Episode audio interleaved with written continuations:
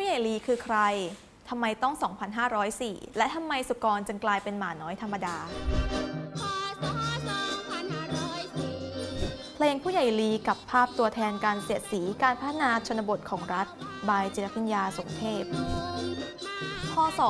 2504 ผู้ใหญ่ลีตีกลองประชุมคือท่อนฮิตจากเพลงผู้ใหญ่ลีที่ใครหลาย ๆ คนรู้จักแล้วก็ร้องต่อได้ แม้ว่าเพลงนี้มันจะถูกปล่อยออกมาครั้งแรกเมื่อ 60 ปีที่แล้วก็ตาม ความดังของเพลงผู้ใหญ่ลีเนี่ยไม่ได้หยุดอยู่แค่ที่ประเทศไทย เพราะว่าในสายตาชาวโลก ก็มีความน่าสนใจแล้วก็มีมนต์ขลังบางอย่างที่ทำให้พวกเขาอยากจะฟังมัน จนกระทั่งหญิงสาวคนหนึ่งที่ชื่อว่าหลุยส์เคนเนดีเนี่ยถึงกับเอาเพลงนี้ ไปถอดความเพื่อขับร้องในรายการทีวีช่อง CBS ทำให้เพลงนี้กลายเป็นที่รู้จักในสหรัฐอเมริกาและก็ทั่วโลกด้วย คนที่ขับร้องเพลงนี้ออกมาก็คือศักดิ์ศรีศรีอักษร เป็นนักร้องสาวเลือดอีสาน ส่วนคนที่หยิบเพลงนี้หยิบคำว่าผู้ใหญ่ลีมาแต่งให้เป็นเพลง ก็คือพี่พัฒน์บริบูรณ์นักแต่งเพลงสามีของเธอนั่นเองสำหรับคำถามที่ว่าผู้ใหญ่ลีเป็นใคร แล้วทำไมต้อง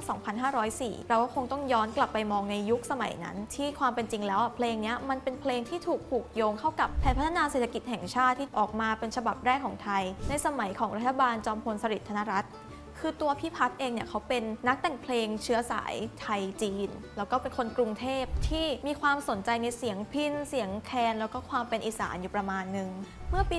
2502 เนี่ย ตัวเขาเองคือพี่พัฒน์กับภรรยาของเขาคือศักดิ์ศรีเนี่ย ได้ไปเที่ยวงานบุญ งานวัดที่อุบลราชธานี แล้วที่นั่นเองเขาก็ได้รับชมกับละครหมอลำเรื่องหนึ่งที่มีตัวละครตัวละครหนึ่งที่ชื่อว่าผู้ใหญ่ลี ผู้ใหญ่ลีเนี่ยก็รับบทเป็นตัวละครที่เป็นผู้ใหญ่บ้านแถวอีสานที่พูดภาษาไทยกลางอาจจะไม่ค่อยคล่อง แล้วก็มีการพูดภาษา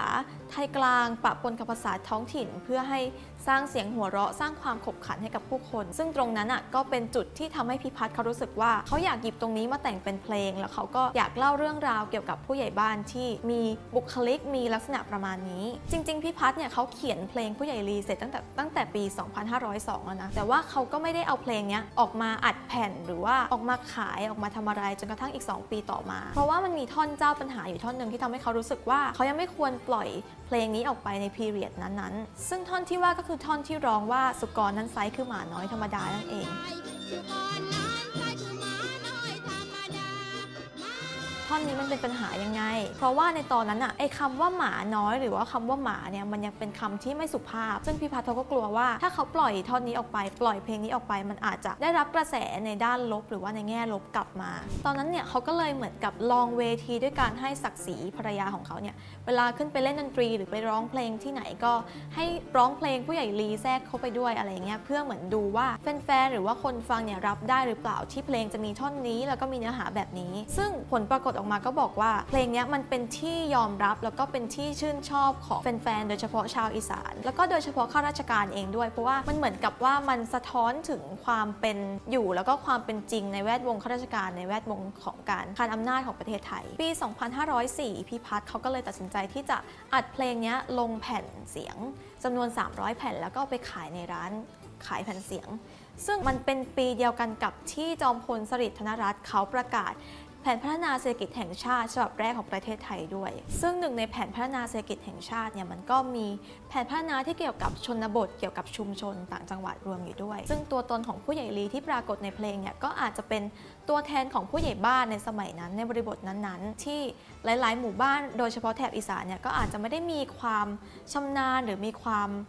รู้เกี่ยวกับภาษาไทยกลางมากนัก แต่ว่าเขาก็จำเป็นที่จะต้องอ่านประกาศ หรือว่าอ่านข้อกำหนดจากทางการที่ถูกส่งมา หรือว่าที่นายเขาบอกให้เขาเอามาบอกเล่าเอามาพูดคุยให้ลูกบ้าน ให้คนในหมู่บ้านเขาได้เข้าใจ ก็เลยทำให้เกิดการสื่อสารที่ผิดพลาดบ้าง ตกหล่นบ้าง หรือว่าผิดบ้างถูกบ้างอย่างที่เราได้ยินในเพลง เรียกได้ว่าเพลงผู้ใหญ่ลีเนี่ยก็คือบทบันทึกการพัฒนาภาคอีสานอย่างเป็นรูปธรรมของเมื่อ 60 ปีที่แล้วก็ว่าได้ และนี่คือเรื่องราวเกี่ยวกับเพลงผู้ใหญ่ลี ฝากติดตามคอนเทนต์เกี่ยวกับดนตรี People Music ได้ทุกแพลตฟอร์มของ The People สำหรับวันนี้ขอบคุณและสวัสดีค่ะ